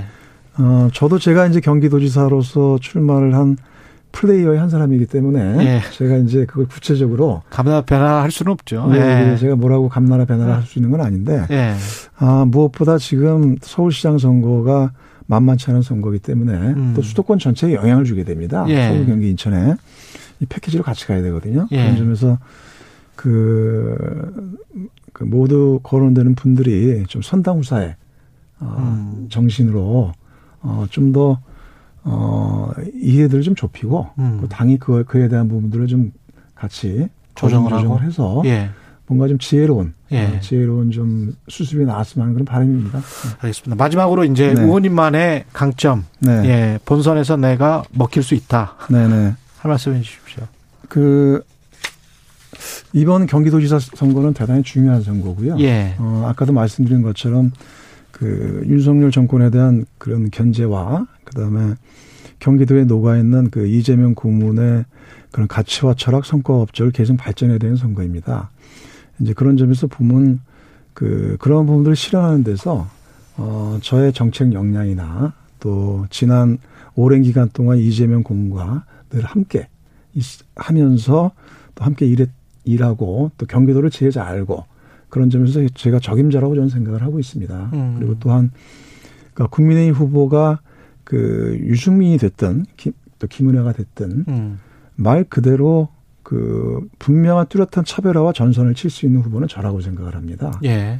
네, 그 김은혜 의원 같은 경우는 말 그대로 윤핵관의 초보 정치 음. 그리고 이제 이재명 경기도 지사에 대한 모든 흔적을 지우겠다고 나온 거 아닙니까? 예. 네, 그에 대해서 그 이재명 고문과 함께 늘 경기도를 함께 일해왔던 제가 뚜렷하게 차별화시킬 수가 있고 음. 또 유승민 의원 같은 경우도 그 일종의 정치 철새적인 모습을 보이고 있어요. 그 과연 경기도정을 제대로 할 사람인가? 음. 이제 그런 점에서 보면은 경기도에서 오랫동안 정치하면서 또 경기도를 이끌 그 역량과 비전을 갖춘 어, 제가 맞상대다. 음. 네, 그런 말씀을 드리겠습니다. 알겠습니다. 6일 지방선거 경기도지사 출마 선언한 더불어민주당 조정식 의원이었습니다. 고맙습니다. 네, 고맙습니다.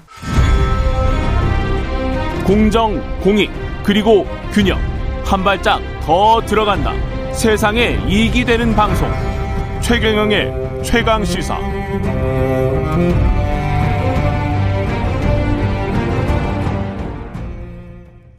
네, 국민의힘 광역단체장 후보자 공모에 총 62명이 신청서 제출했고요. 서류 심사 거쳐서 오늘부터 면접을 시작한다고 합니다. 달아오른 열기만큼 또 잡음들도 좀 있습니다. 국민의힘 하태경 의원 연결되어 있습니다. 안녕하세요. 예, 안녕하세요. 아, 네. 예. 의원님 오랜만입니다. 예, 예. 그 강용석 변호사 가세현 예, 예. 예, 최고위에서 어제 복당 신청이 불어댔죠? 예, 그렇죠. 예. 표결을 처리했다고 하더라고요. 예, 이유가 뭐였습니까? 그, 뭐, 그분은 상식적으로 우리 당하고 참 안 맞잖아요. 그냥 허경영 정당이 더 어울리지 않습니까?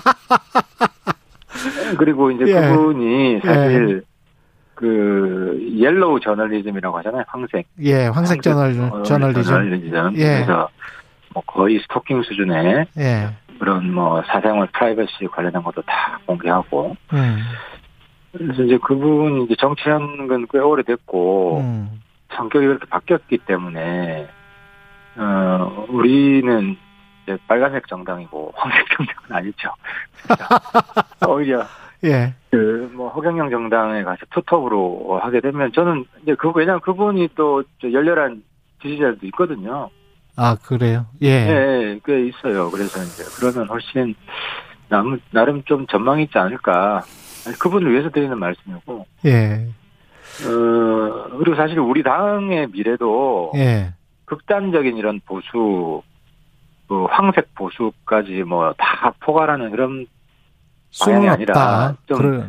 그러니까 중도 쪽으로 가야죠. 예, 어, 당의 미래도 예, 어, 중도 대통합 쪽으로 음, 좀더 어, 어, 개혁적인 보수 그리고 음. 또 개혁적인 중도 진보까지도 아우르는 음, 뭐 이런 방향으로 가야 된다고 봤을 때 예, 어, 뭐 강영석 씨 개인을 위해서도 그렇고 제가 뭐 정치 하지 마라 이야기는 안 하겠어요. 뭐 정치를 뭐 하고 싶으면 하시되 예.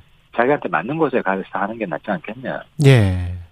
윤리와 품격 같은 거는 아예 포기한 그런 그런 방송 그런 일을 하고 있잖아요. 예. 알겠습니다. 가짜 없으시네요.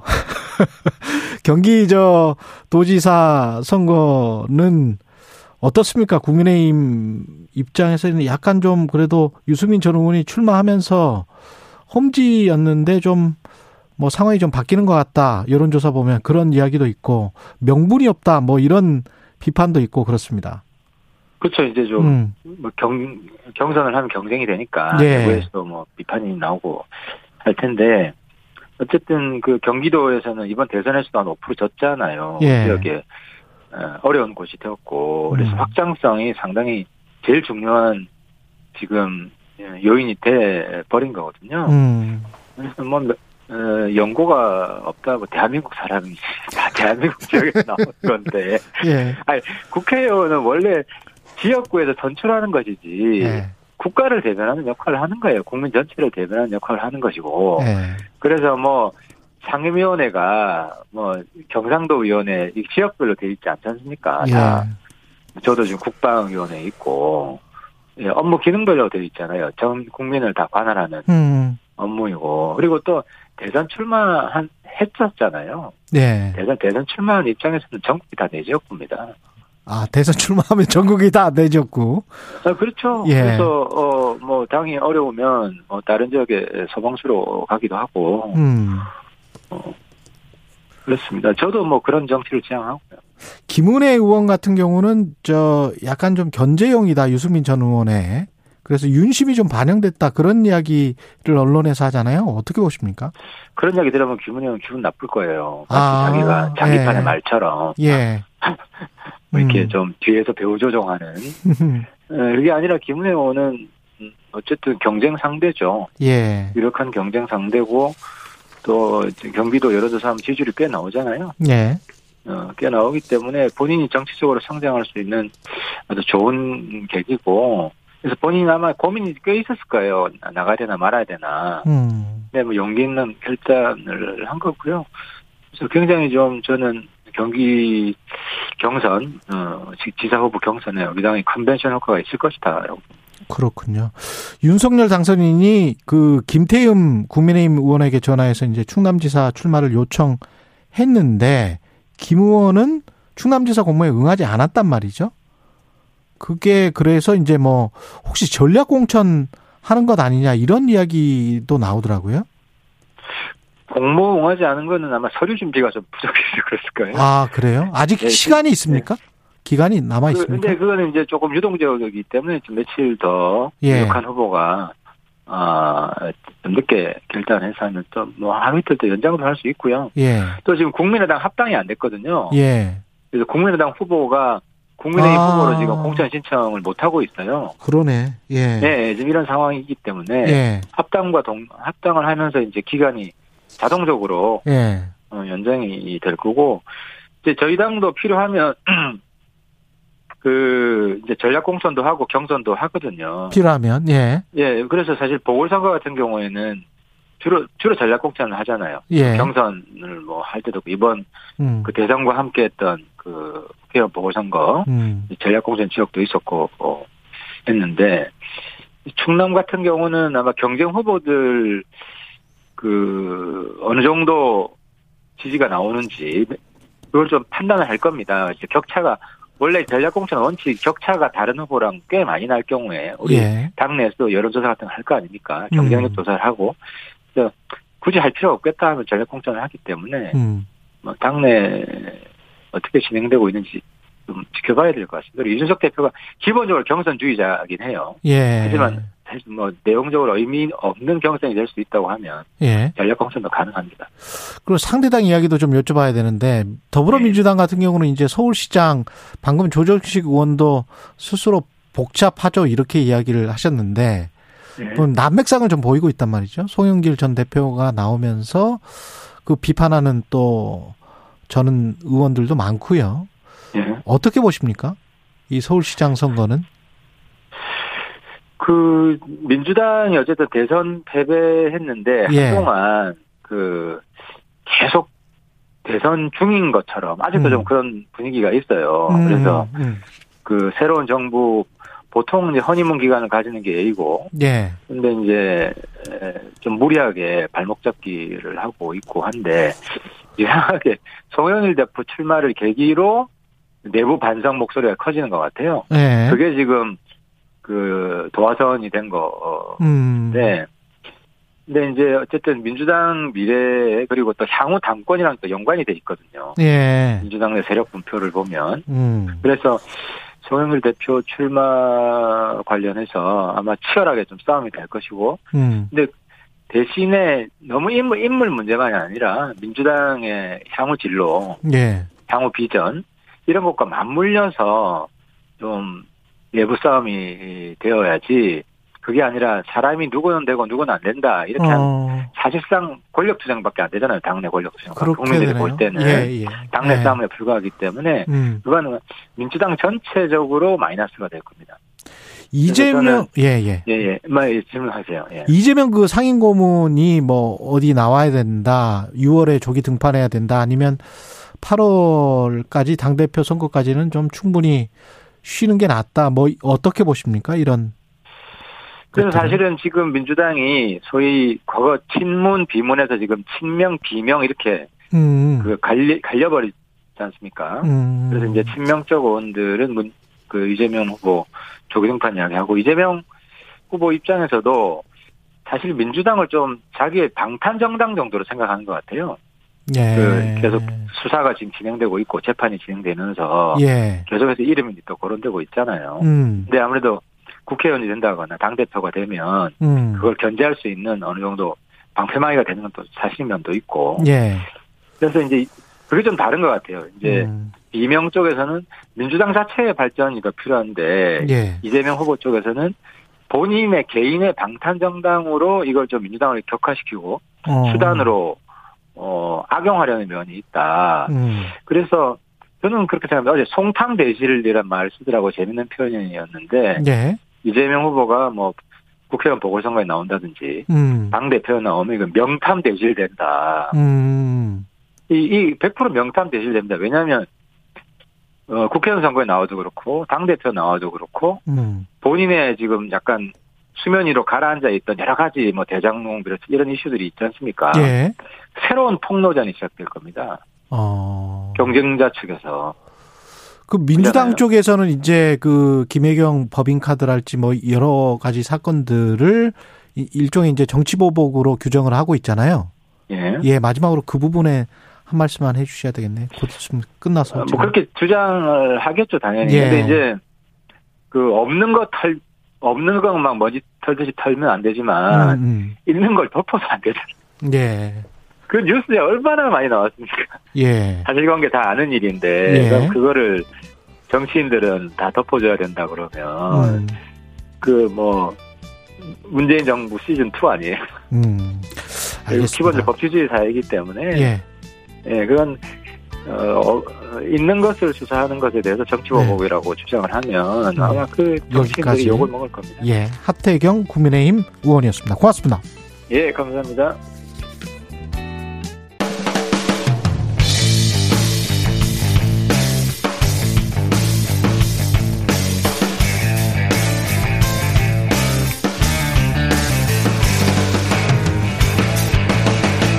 최경영의 최강 시사.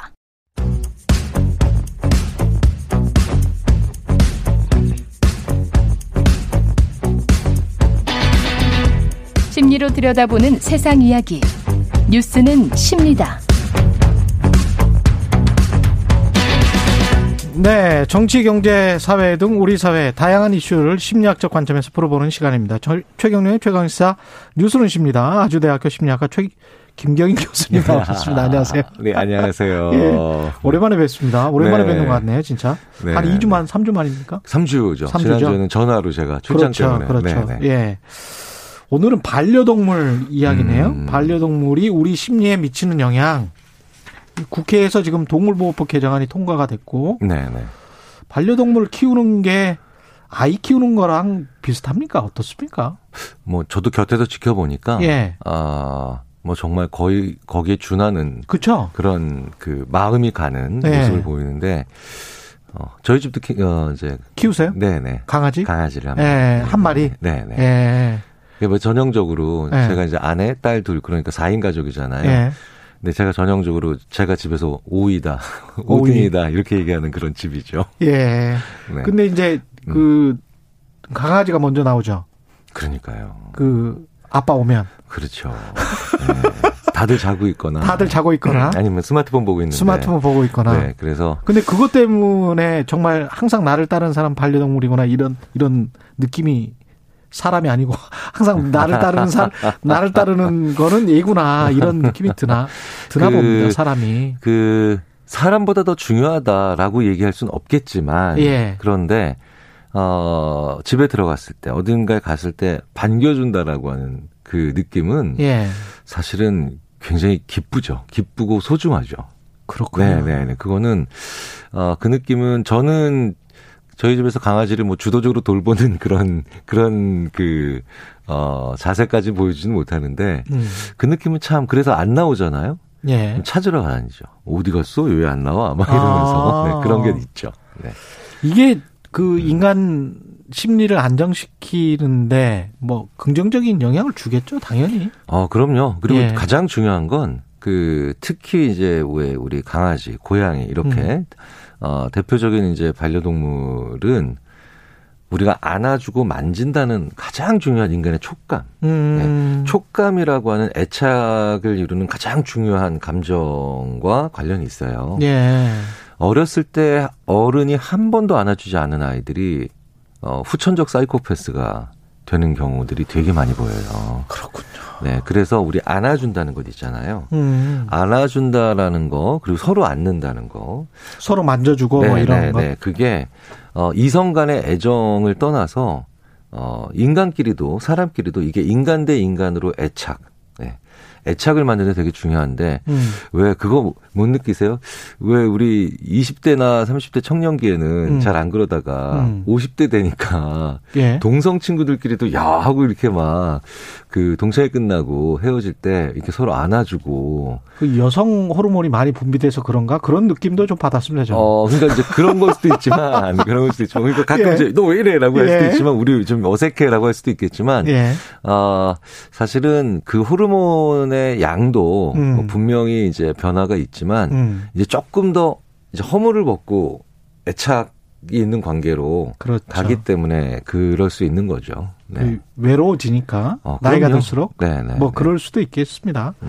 근데 이게 동물을 싫어하는 사람도 이- 있잖아요. 그러면 음. 이게 문 그 사람의 뭐랄까요 심성에 문제가 있는 건가요? 동물을 싫어하는 사람은? 뭐 싫어한다. 음. 근데 싫어할 수 있는 이유는 정말 다양합니다. 예. 그러니까 왜 어렸을 때 강아지에게 물렸다거나 물려서. 그다음에 무섭다. 뭐 특유의 냄새 때문이거나 예. 여러 가지일 수도 있죠. 예. 그런데 안 좋아하는 것과 음. 학대하는 건 완전 다른 문제죠. 어, 그렇죠. 완전 그렇죠. 다른 문제죠. 그렇죠. 네, 그래서 예. 그 사이코패스, 음. 소시오패스 어 이런 쪽의 범주로 분류될 수 있는 사람들은 거의 예외가 없을 정도로 어렸을 때 그 징후를 동물에 대해서 나타내요. 네, 네, 네. 굉장히 잔인한 방법으로 괴롭히거나 심지어는 그 동물의 신체 기관을 손상시키는 행위를 어렸을 때 합니다. 네. 어렸을 때 네, 거의 예외가 없을 정도로요. 그렇군요. 네, 그러니까 동물을 안 좋아할 수는 있습니다. 음. 네, 그리고 저도 강아지는 참 좋아하는데 음. 어, 고양이는 그렇게까지 좋다는 느낌을 잘 안 가져요. 그, 그, 그, 런 그런 분들이 있죠. 네네, 그러니까요. 강아지야, 고양이야, 뭐 그렇죠. 이랬을 네네. 때 근데 짜장이야, 짬뽕이야처럼. 네. 근데 저는 예. 그런데 어, 그렇다고 해서 고양이를 어, 고양이를 때리거나 고양이에게 뭘 던지거나 이러고 싶은 마음은 추워도 없거든요. 음. 그렇죠. 그건 시- 생명 대 생명으로 느끼는 감정이니까요. 예, 예. 자, 그래서 그 동물을 안 좋아하는 거 그건 뭐 얼마든지 음. 가능하죠. 근데 동물을 학대한다라는 건 이건 굉장히 이게 왜 안 좋냐면 음. 제가 자주 말씀드리죠. 어, 학대받는 사람 못지않게 힘든 건 학대받는 광경을 보는 우리예요. 그렇죠. 네네네네. 어우, 끔찍하잖아요. 네, 그러니까 네. 굉장한 고통이에요. 예. 굉장한 고통이고 그 심지어 그래서 반려동물을 키우는 분들은 뉴스에서 동물이 학대되는 그런 장면, 뭐 음. 모자이크 처리하고 이렇게 해드려도 어, 마치 사람이 살해당하는 것 같은 혹은 사람이 아.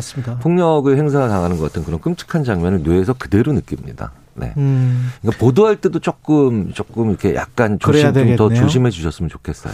근데 이 학대랄지 하는 이런 거를 하는 사람들 있지 않습니까? 우리가 네네. 사건 사고 그런 게 보도가 나오는데 그 사람들은 그러면 정 신적으로 뭔가 문제가 있는 겁니까? 음, 그럼요. 어렸을 때 어떤 자신이 받았던 학대로 인한 어 뭐 감정의 반발이라든가 음. 그다음에 아니면 뭐 무언가 박탈됐다는 느낌에 대한 어, 예. 뭐 보상 심리라든가 다양한 어떤 그 성장 과정이나 음. 어, 이런 어 과정에서 어, 느꼈던 어떤 자신의 문제점으로 인해서 그게 약한 자, 더 약한 자한테 가게 되거든요. 그러면 사람한테도 갈 수가 있는 그렇죠. 얼마든지 가죠. 어, 저는 개인적으로 동물을 대하는 자세를 봤을 때, 예. 어, 사람에 대한 예의나 사람에 대한 긍정적 태도를 예측하는 건 좀 어렵겠지만, 음. 사람에 대한 부정적 태도를 예측하는 데는 상당히 어, 괜찮은 시그널이 될 것 같습니다. 그렇군요. 제가 농담 반 하지만 진담도 반을 섞어서 어렸을 때 같이 동물원에 갔던 친구들 중에 예. 동물한테 무언가 나쁜 짓을 했던 애들은 다 정말 좀 어딘가가 아. 사회적으로 문제가 있는 친구들이 되더라고요. 굳이 범죄자의 범주로 넣지 않더라 하더라도. 그렇군요. 그러니까 뭐 예를 들어서 어, 식당에 가서 서비스를 해주시는 분들, 그러니까 음. 이렇게 뭐 도와주시는 분들, 이렇게 지금 이 순간의 상황에서 아 무언가 사실 약자도 아니에요 그분들은 그냥 그렇죠. 상황에 맞춰서 이 자기 직무를 수행하시는 자기 역할을 분들인데 하는 거죠. 예. 예. 그런데 조금이라도 상대방이 약자라고 하는 암시를 받으면 자기 절제력이 떨어지면서 무언가 어쨌든 조금이라도 조금이라도 갑질을 하는. 네네네 무례한 어떤 주도권을 행사하는 사람들이 보면 음. 어 다는 아니겠지만 어렸을 때 동물을 대하는 태도는 상당히 예측력 있어요. 아, 네, 그렇군요. 네. 이게 사람이나 동물이나 대하는 게 근데 이게 동물 이라는 게 강아지, 고양이 다 우리보다 인간보다 수명이 짧잖아요. 음 그렇죠. 그러면 네네. 어렸을 때 강아지 때부터 키우다가 한 뭐 길게 살아서 뭐 15년 산, 산다.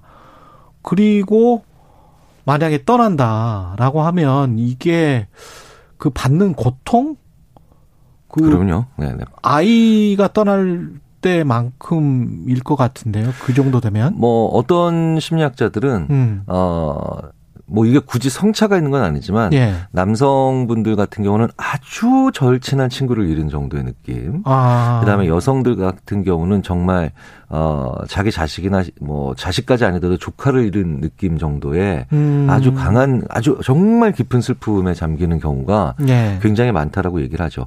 상실감이 엄청나게 큰 거예요. 네, 그 정말. 15년 뭐 20년 동안의 그 시간 네, 네, 네, 네. 그리고 둘이 그 나눴던 어떤 경험들 뭐 그렇죠. 이런 것들이 네, 네, 네. 슬픔, 그러니까 슬픔이죠. 그렇죠. 그 슬픔은 어 정말 어 우리가 옆에서 봤을 때 마땅히 같이 슬퍼해 줘야 될 정도의 그 슬픔이죠. 음. 네, 마땅히 슬퍼해 드려야 됩니다. 네. 만약에 그렇게 반려동물이 사망했을 때 네, 해외 같은 경우는 휴가를 주는 음, 음, 음. 기업도 있다고 하더라고요. 네, 네. 한- 그 예. 정말 제가 심리학자라서 예. 야, 너 순진한 소리 한다, 당신. 이런 예. 얘기 하실 것 같긴 하지만 음. 가장 이상적인 그래서 그런 그 휴가는 특정한 사건이나 특정한 대상에 그렇게 꼭 국한시키는 게 아니라 음. 그 사람의 감정에 초점을 맞춘 휴가를 아. 주셔야 돼요. 그 사람이 어떤 것이든 상실해서 크게 슬퍼한다라고 음. 하면 그렇다면 시간을 주는 거죠. 시간을 네, 주고 그 사람이 애도할 수 있는 시간을 줘야 됩니다. 음. 사실 그건 그 사회나 그 기업이나 그 조직이 굉장히 성숙했다는 증거고요. 그렇 그걸 악이용하는 그러니까 뭐 악이용하거나 역이용하는 사람들이 있잖아. 어. 그런 소수의 사람들에 대해서 집중해서 비난하면 되는 거고 그렇죠. 그걸 방지하기 위해서 우리는 절대 안 할 거야. 라고 하는 어. 식의 사회보다는 조금 더 진일보한 사회는 그러네요. 그 사람의 그 상실감, 그러네요. 네, 그 사건과 대상이 무엇이든. 그러니까 기능적으로 너무 그렇게 항목적으로 갈 필요는 없을 것 같아요. 음. 그래서 저, 저도 이렇게 그런 기사들을 나 찾아보고 실제 어떻게 하는지를 봤더니 예. 그게 그 사람의 상실감과 그 다음에 애도를 위한 시간이지 강아지를 잃어버렸다. 그러니까 휴가 준다. 이렇게 좀 너무 단순하게 그러네요. 항목별로 해석할 일은 아닌 것 같아요. 예. 알겠습니다. 그리고 이게 이제 동물 같은 경우는 뭔가 눈도 서로 마주보고 네네. 아까 말씀하신 대로 만지기도 하고 그게 어떤 체온 같은 것도 느껴지고 뭐 이렇단 말이죠. 네네. 근데 이제 반려 식물을 키우는 분들도 많고 네네. 최강 시사에서 한 번 다룬 적이 있는데 동물 돌멩이 음, 돌멩이를 네, 뭐 네, 네, 네. 물을 주고 막 이렇게 심리적 안정을 추구하는 분들도 있 던데 이게 어떤 심리입니까? 입니까 이거는? 어, 식물 같은 경우는요. 예. 그 식물의 아주 미세한 성장 과정이나 보여요. 네. 네, 이런 것들이 눈에 들어오면서 예. 남들이 못 보는 다른 사람들은 못 보는 것을 보면서 느끼는 음. 그런 어 동반감이 있어요. 그렇죠. 네네. 예. 그리고 그- 정말 저도 물어봅니다. 정말 그래? 이거 돌과 같은 그런 음. 네, 그런 그런 사물에 대해서도 자연 어적인 그런 그냥 물체들에 대해서 느끼는 분들이 계신데 예. 그 정신적인 문제죠. 정신적인 아. 문제인데 어 우리가 오랫동안 인류가 오랫동안 어 그런 그 식물 더 나아가서 이제 돌과 같은 것들에 대해서 애정을 주는 그런 그 의식이나 그런 마음들은 존재했어요. 예. 네. 그게 병적인 집착이나 음. 자기와 같은 생각을 가지지 못하는 사람들에 대한 배타적인 세- 활동으로 혹은 행동으로 나타나지만 않으면 음. 뭐 심리학자로서는 뭐 얼마든지 인정하고 인정 뭐 굳이 인정할 필요 있는 게 아니라 그렇죠. 어, 존중할 만한 어, 그런 그 측면이라고 저는 봅니다. 영화도 그런 게 나온 게 있는데 그러면 로봇이랄지 음. AI랄지 음, 음, 음, 이쪽에 음. 이제 마음을 주는 게 굉장히 이제 그거는 굉장히 발달을 했을 거 아니에요. 그래서 네, 네, 인간이랑 네. 거의 비슷할 거 아닙니까? 그건 뭐 당연하겠습니다. 그러면 미래에는 어, 근데 여기서 하나 전제는 있습니다. 예. 아, 왜그 언캐니 벨리라고 해서 그 우리가 음. 시체랑 좀비를 제일 무서워하잖아요. 음. 근데 외계인의 입장에서 보면 예. 사실은 인간이랑 제일 비슷한 게 시체랑 좀비거든요. 아, 외계인 외형 외형적으로만 외형적으로. 때. 네, 그런데 제일 끔찍하죠. 그렇죠. 네, 그러니까 돌멩이보다 오히려 훨씬 강아지에 가까운 그 로봇이 음. 더 끔찍할 수도 있다는 거예요. 아. 왜냐하면 돌멩이는 의도가 없지요. 의도가 그리고 없죠. 네, 예. 식물도 그냥 자기가 성장하려고 하는 의도 정도를 가지고 있죠. 예. 근데 아, 강아지나 고양이 같은 반려동물은 서로 교감하고 서로 사랑해주고 아껴주려고 하는 의도가 그런 의도가 있죠. 그렇죠. 그런데 그런 행동을 보이는데 그런 의도가 없는 AI나 로봇이에요. 아. 네. soul을 말하시는 거, 영혼을 말하시는 것 같기도 하고. 네, 그러니까 예. 우리가 soul이라고는 하지만 예. 심리학에서는 그것보다는 조금 더 그 그냥 기본적인 아주 예. 기초적인 그런 걸 쓰는데 그게 바로 상대방 의도, 영어로 intention, 아. 의도입니다. 어, 내 반려동물이 나에게 와서 계속해서 나한테 어, 자기 몸을 이렇게 비벼주는 건 자기도 사랑받고 그 다음에 어, 나도 사랑해 달라는 음. 나도 사랑하겠다는 이런 계속 이런 서로의 의도거든요. 예. 그러니까 우- 우리가 상대방의 의도를 속였다라고 생각했을 때 좋은 행동을 해도 기만당했다고 그렇죠, 느끼잖아요. 그렇죠. 예. 그런 기만감을 오히려 로봇이나 AI한테 훨씬 더 잘 느낄 수 있다라고 우리가 볼 수 있는 거예요. 그렇구나. 그래서 그렇구나. 우리가 왜 90년대 후반에 많이 가지고 놀았던 다마고치 같은 예. 그런 그 어, 기구들이 있잖아요. 예. 그런 것들이 사실 동물의 모습을 더 강하게 가지고 더 정교하게 가지고 있거나 현실감 가지고 있었다면 음. 아마도 그렇게 사랑 못 받았을 거예요. 아. 네, 그러니까 오히려 사람처럼 생긴 로봇이 더 싫은 거고요. 어, 나 로봇 맞아요. 음. 그렇게 그냥 로봇처럼 생긴 게 더 차라리 애정을 줄 수 있는 거죠.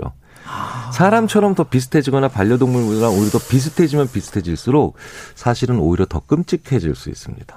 더 막 진짜 어, 몸소리 쳐줄 수도 있어요. 야, 이 인간 심리라는 게 참 희한하군요. 어, 그럼요. 인간은 예. 태어날 때부터 그래서 서로와 서로의 의도를 교감시키고 그게, 음. 그게 진정성이에요. 음. 네. 그러니까 그 진정성이 없다면 돌멩이처럼 차라리 의도가 없는 게 낫죠. 그 위선적인 사람을 훨씬 더 싫어하는 게 아, 그럼요. 그거군요. 그럼요. 그거군요. 네, 예. 네, 네. 알겠습니다. 오늘은 여기까지 예. 아주대학교 심리학과 김경일 교수였습니다. 고맙습니다. 네, 감사합니다. 네. 저희 집에서 진짜 5등이에요.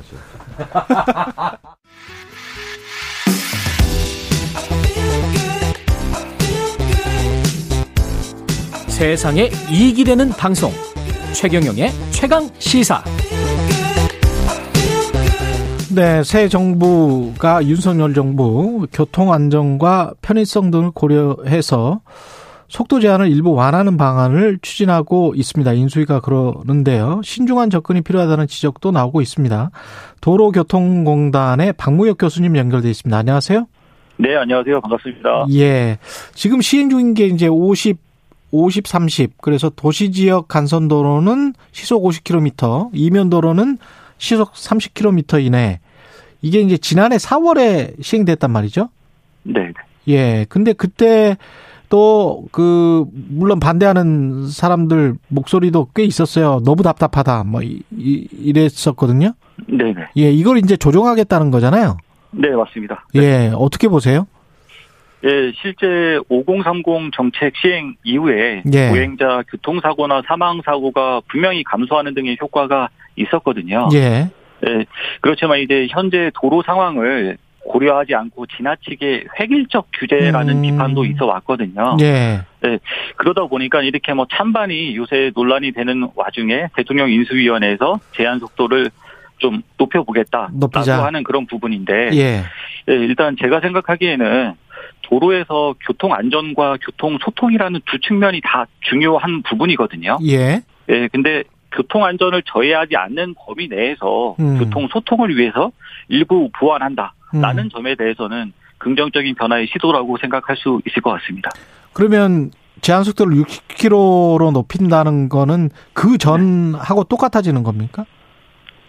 아, 그렇지. 아, 예, 맞습니다. 지난해 이제 4월 5030 전명 시행 됐던 게 5030이었고 그 전에 네. 제가 기억에 60 6040이었던 것 같은데. 예, 그쵸? 맞습니다. 그 예. 이제 5030 정책 시행 이전으로 다시 일부 도로는 돌아가겠다라는 것입니다. 네. 예, 일부 도로는 도수 지역 네, 네. 간선 도로 일부는 돌아가겠다. 네, 그러니까 네. 시간대도 좀 다르나요? 시간대를 좀 생각을 하나요? 사람들이 보행자들이 조금 안 다니는 그런 시간대에는 좀 속도를 좀 높여도 된다. 뭐 이런 거를 좀 만듭니까?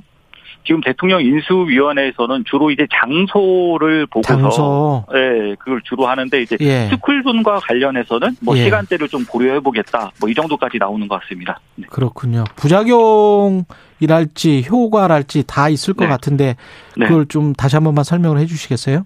네, 그 제한 속도를 상향하자는 입장에서는 음. 좀 이제 교통 체증이 다소 해소 해소될 수 있을 거고 예. 그리고 이제 정체된 차량에서 내뿜는 환경오염 유발 물질이 있기 때문에 좀 어느 정도는 상향하자라는 입장을 밝히고 있고요. 음. 그리고 이제 다만 현재 5030 체계를 유지하자라는 입장에서는 이렇게 다시 제한 속도를 높이게 되면은 교통사고 가능성이나 보행자 사망 사고 등이 다시 그렇죠. 높아질 수 있기 때문에 예.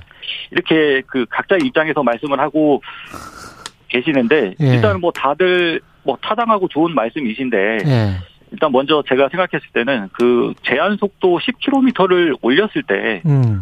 과연 얼마나 교통 체증이나 환경 오염이 줄어들지 음. 그리고 또 교통 사고율이나 보행자 사망 사고가 얼마나 높아질지에 대해서 음. 보다 철저한 분석이 우선 되고 난 이후에 예. 뭐그 이제 속도를 높여도 될 도로를 선정하는 게좀 예. 이루어지는 게 필요하다라고 생각이 듭니다. 낮췄을 때 아까 그 사망 사고랄지 사고가 좀 네. 줄어들었다 이렇게 말씀하셨는데 어느 정도나 네, 네. 줄어들었습니까? 수- 숫자가 나온 네. 게 있나요? 네, 그것 때문에 이제 5030 정책 시행 이전 대비해서 보행자 네. 사망 사고가 16.5%가 줄어들었다라는 통계가 나오고 있거든요. 예. 예, 그렇기 때문에 이제 속도를 10km만 낮춰도 보행자 사망 사고가 16.5%가 줄어든다라고 봤을 때 예.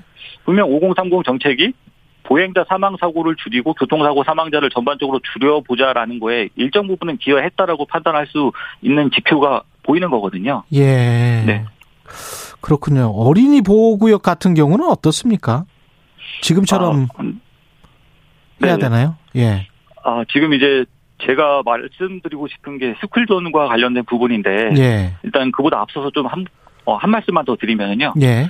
일단은 도로의 특성이나 자동차 통행량, 보행자 수, 교통사고 통계 등을 고려해서 뭐 이제 제한 속도를 다소 높이더라도 보행자 교통 안전을 침해하지 않는 도로를 어떻게 잘 선정하느냐가 제일 중요한 음, 부분이거든요. 예. 예, 근데 이제 스쿨존에 대해서는 음. 좀 이보다 좀 더 엄격하고 집중적인 검토가 필요하다라고 생각이 듭니다. 예. 그 이유는요. 일단은 그 스쿨존은 통상적으로 이제 그 초등학교 주변의 주민 생활 구역과 상당 부분 겹치거든요. 예. 그리고 이제 통계상으로 봤을 때도 또한 이제 밤 시간에도 스쿨존 교통사고는 지금도 발생하고 있고요. 예. 그리고 또 이제 대부분의 국민들에게 스쿨존은 제한 속도 30km다라는 인식이 좀 깔려 있다 보니까 예. 좀 스쿨존은 이제 일반 도로를 좀 속도 상향하는 기준을 삼는 것보다는 조금 더 엄격한 기준으로 가야 되지 않을까라는 생각이 듭니다. 그 아까 배기가스 말씀을 하셨는데 그 속도에 따라서 네. 그 환경에 어떤 영향을 미치는 게 좀 다릅니까? 속도를 줄이거나 늘렸을 때 어떻습니까? 아, 아, 네. 일단 그 부분과 관련돼서 예. 한두 가지 관점에서 말씀드리고 싶은데요. 예. 첫 번째는 도로가 정체된 곳에서는 이제 그 자동차 대수가 다리 면적당 많기 때문에 예. 거기서 나오는 매연이 집중되다 보니까 그 지역의 공기를 이제 좀 환경 오염을 좀 더 촉발시키는 거죠. 그렇겠네요. 네. 예. 그리고 또 이제 두 번째는 음. 이제 일정 속도 이하일 경우에 경우 어 좀 약간 경유차 같은 경우에는 좀 오래된 차들 같은 경우에는 음. 이제 저감 장치가 제대로 작동이 안 되다 보니까 예. 좀 이제 나쁜 물질들을 그대로 배출하는 뭐 이런 특성도 있다고 나오거든요. 그러다 보니까 이런 아. 두 가지 관점에서 좀 접근해봐야 될 것 같습니다.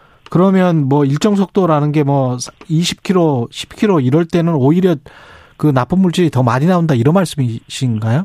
예, 맞습니다. 그 이제 아. 경유 차량 같은 경우에는 그 좀 이제 뭐 나름 이제 경제 속도라고 볼 수 있는 한 60에서 80 정도를 달려줘야지 좀 그렇죠. 예. 적당하게 매연 저감 장치가 작동한다라는 통계들이 많이 나오고 있어가지고요. 예. 네. 해외에서는 이거 어떠, 어떻게 시행을 합니까? 그 속도가 어느 정도나 되나요? 규제 속도가? 네. 그 대부분의 교통 선진국 같은 경우에는 이미 1960년대부터 예. 도심부 법정 제한 속도를 이미 시속 50km 이하로 설정하고 있고요. 예. 그리고 또 이제 스웨덴, 영국, 프랑스, 뭐 독일 이런 나라들 같은 경우에는 음. 보행자 통행이 많은 이면 도로는 시속 30km 이하로 이미 규정하고 시행하고 있거든요. 예. 그리고 또 이제 스쿨존과 관련해서도 예. 일본 같은 경우에는 우리나라보다 스쿨존 반경이 훨씬 넓고요. 예. 그리고 제한 속도도 우리나라는 30km인데 음. 일본은 제한 속도가 시속 20km로 이제 더 낮은 상황이고요. 예. 특히 또 이제 스웨덴 같은 경우에는 우리의 스쿨존보다 더 확대된 홈존이라고 해서 어. 예, 13세 미만의 어린이가 많이 다니는 공간을 보호구역으로 지정을 해서 예. 이 구역에는 아예 차량 통행 자체를 금지시켜 버립니다. 음. 네. 알겠습니다. 여기까지 듣겠습니다. 많은 의견이 와 있는데요. 좀 읽어드리겠고 도로교통공단의 박무혁 교수님이었습니다. 고맙습니다. 네, 감사합니다. 예, 송대현님은 지금은 너무 획일적입니다. 주말이나 야간엔 학생도 없는데 30km 주행은 문제가 많은 것 같습니다. 이렇게 말씀하셨고요. 3848님은 교통표지판 바꾸려면 또 비용이 많이 발생하겠네요. 이런 말씀 하셨네요. 예. 오늘 최경련의 최강시사는 여기까지고요. 내일 아침이 아니죠. 예. 다음 주 월요일이죠. 7시 20분에 돌아오겠습니다. 위너 테이크스 롤. 예. 카를라 브루니가 부릅니다. 고맙습니다.